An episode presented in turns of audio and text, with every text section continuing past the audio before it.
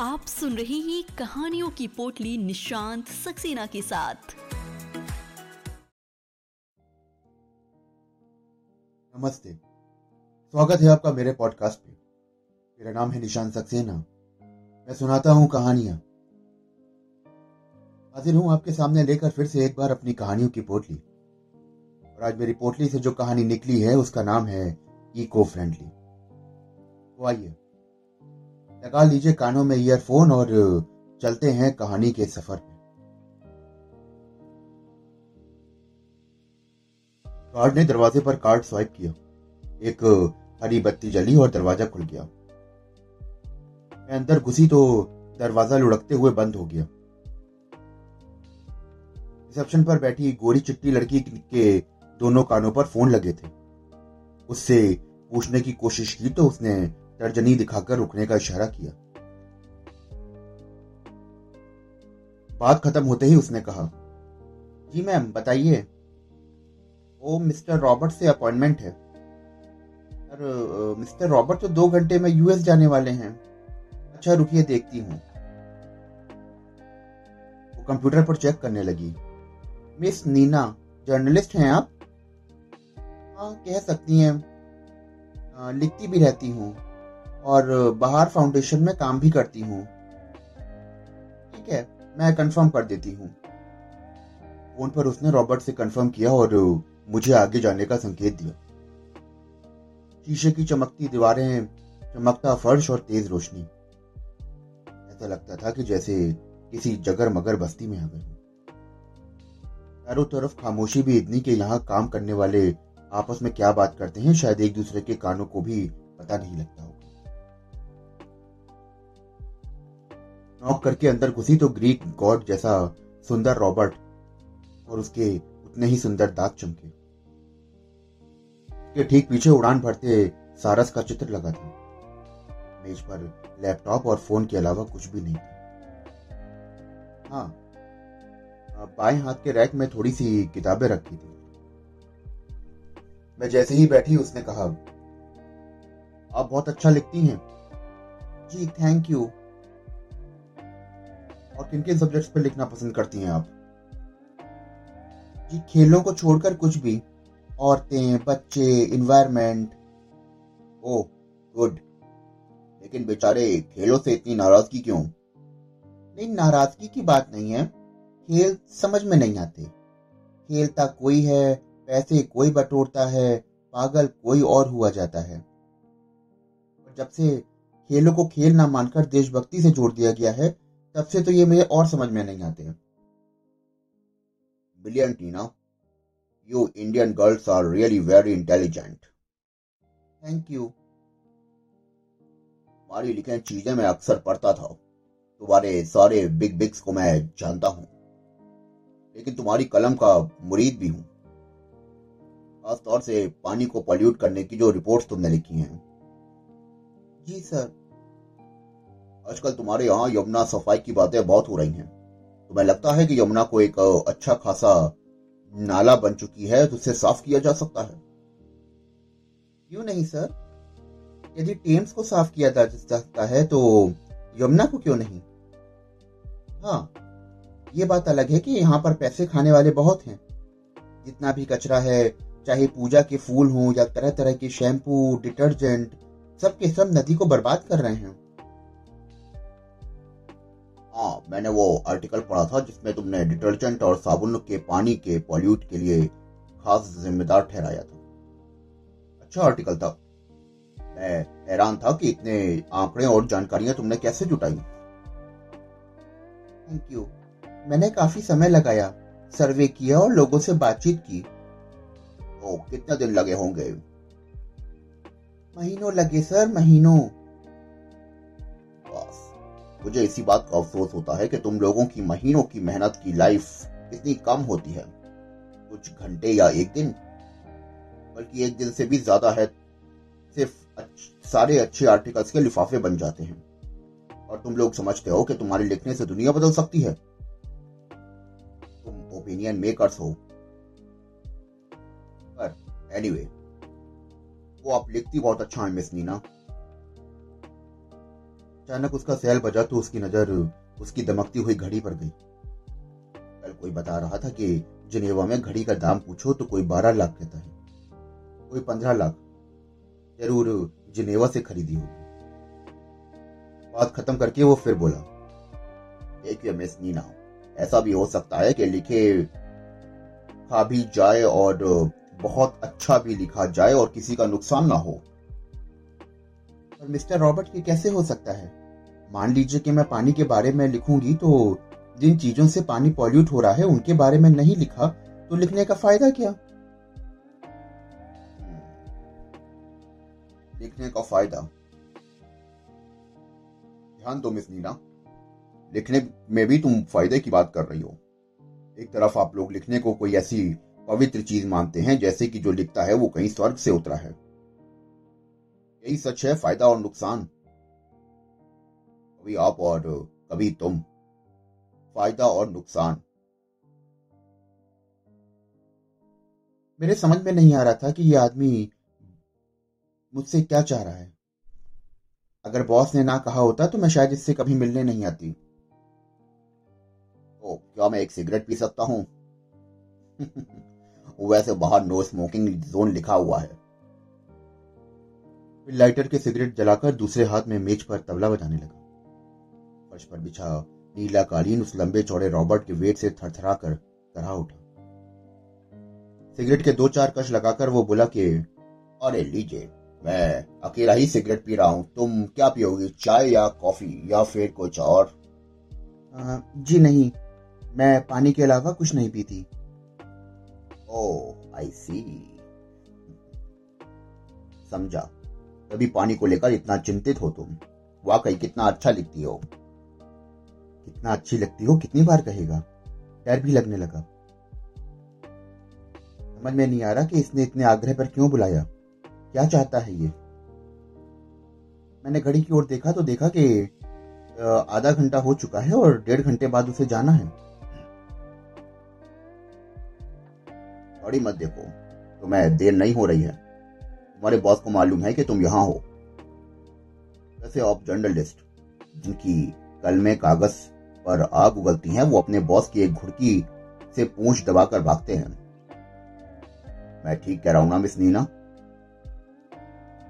इसकी बात का मैं क्या जवाब देती? यह तो ठीक ही रहा तो रॉबर्ट, आपसे मिलकर अच्छा लगा। अब मैं चलूँ? इतनी जल्दी क्या है? चली जाना। और अगर गाड़ी नहीं है तो मुझे बताना, मैं छुड़वा दूँगा। नहीं सर, गाड़ी है। वो मुझे रिसेप्शनिस्ट ने बताया कि आपको जाना है। हाँ जाना है, लेकिन जो कुछ कहना था अभी कह नहीं पाया। चलो, कहता हूँ।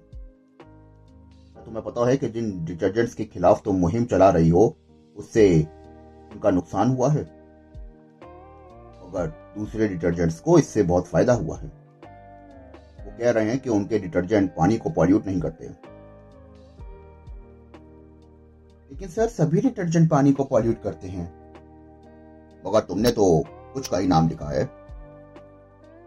वो वो तो सर अब सबका नाम तो नहीं लिखा जा सकता ना? हम्म, सबका सबका नाम नहीं लिखा जा सकता है। कुछ का कैसे लिखा जा सकता है? दिस इज़ अ स्ट्रेटजी किसी का नुकसान तो किसी का फ़ायदा। रॉबर्ट, आप एलिगेशन लगा रहे हैं। मेरे दिमाग में इन दिनों लिखते वक्त सिर्फ़ पानी ही होता है। किसी का फ़ायदा या किसी का नुकसान नहीं। नीना इनोसेंस अच्छी बात है, मगर उतनी ही बात आपको समझ में भी आनी चाहिए। आप एज अ जर्नलिस्ट अपनी सोशल रिस्पॉन्सिबिलिटी निभाइए, मगर किसी ब्रांड को क्रश करके नहीं। आप जानती हैं कि किसी ब्रांड को एस्टेब्लिश करने में कितने पैसे लगते हैं? और अंत में मैं ये कहूँगा कि ऐसा लिखने से बाज आइए। एक ब्रांड ही नष्ट हो जाए। हज़ारों लोग बेरोजगार हो जाएँ। और हाँ जिस फाउंडेशन के लिए तुम काम करती हो, उसे फाइनेंस भी यही डिटर्जेंट कंपनी करती है। ऐसा लगा कि रॉबर्ट का पूरा कमरा मेरे ऊपर आ गिरा। क्या बॉस ने इसीलिए यहाँ भेजा था? इससे पहले कि कुछ उल्टा पुल्टा मुँह से निकले, मैं उठी के रॉबर्ट की वही हँसी दिखी जो पहले पहल दिखी थी। आप सचमुच बहुत अच्छा लिखती वो फिर बोला कि, आप ऐसा लिखिए कि किसी का नुकसान ना हो।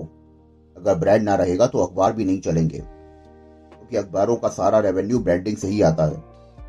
विज्ञापन ना हो तो अखबार एक दिन ना चले। और अखबार नहीं चलेंगे तो आपकी नौकरी भी गई। और आप ही नहीं, आप ना जाने आप जैसे कितनों की नौकरी चली जाएगी। अब क्या होगा इस सोशल रिस्पॉन्सिबिलिटी का? बस।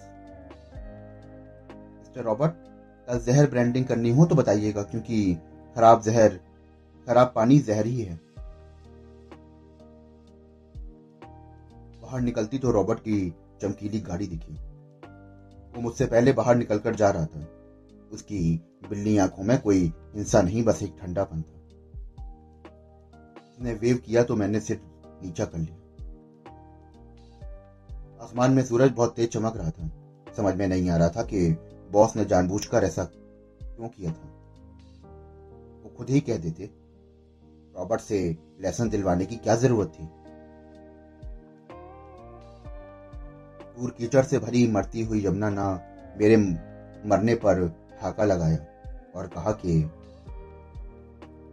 अच्छा हुआ, जो मछलियाँ भी मुझसे दूर चली गईं, क्योंकि अब यहाँ कोई ज़िंदा रहने लायक नहीं बचा।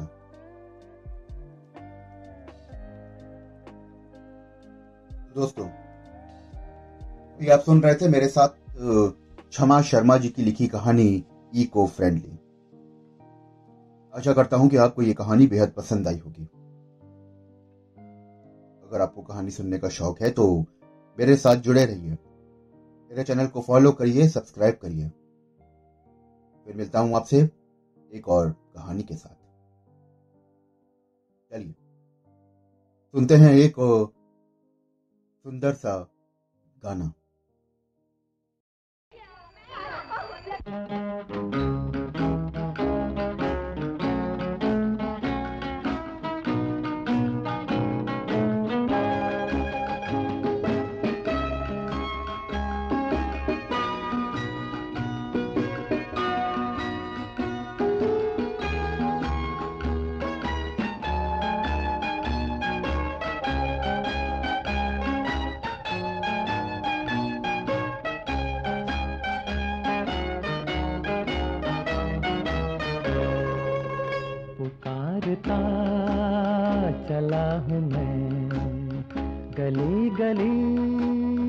बाहर की।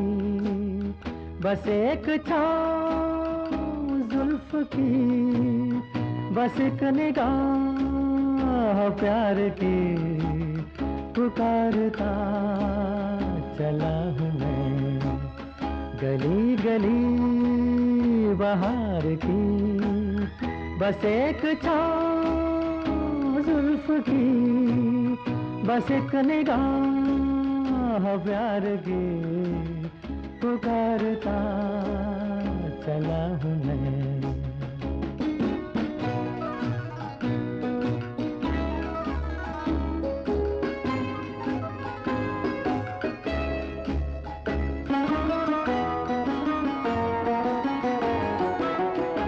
दिल लगी ये सलाम की, यही तो बात हो रही है काम की। तो मुड़ के देख लेगा इस तरह। कोई नज़र तो होगी मेरे नाम की।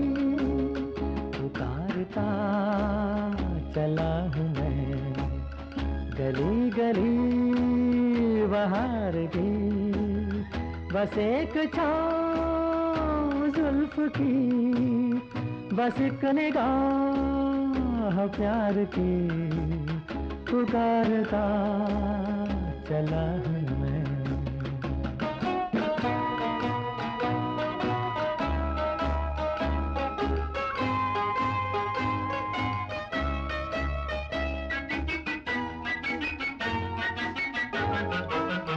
सुनी मेरी सदा तो किस यकीन से? घटा उतर के आ गई ज़मीन पे। रही यही लगन तो ऐ दिले जवान। असर भी हो रहेगा एक हसीन पे। पुकारता चला मैं। गली गली, बहार की। बस एक छाँव जुल्फ की। बस एक निगाह प्यार की। पुकारता चला हूँ मैं।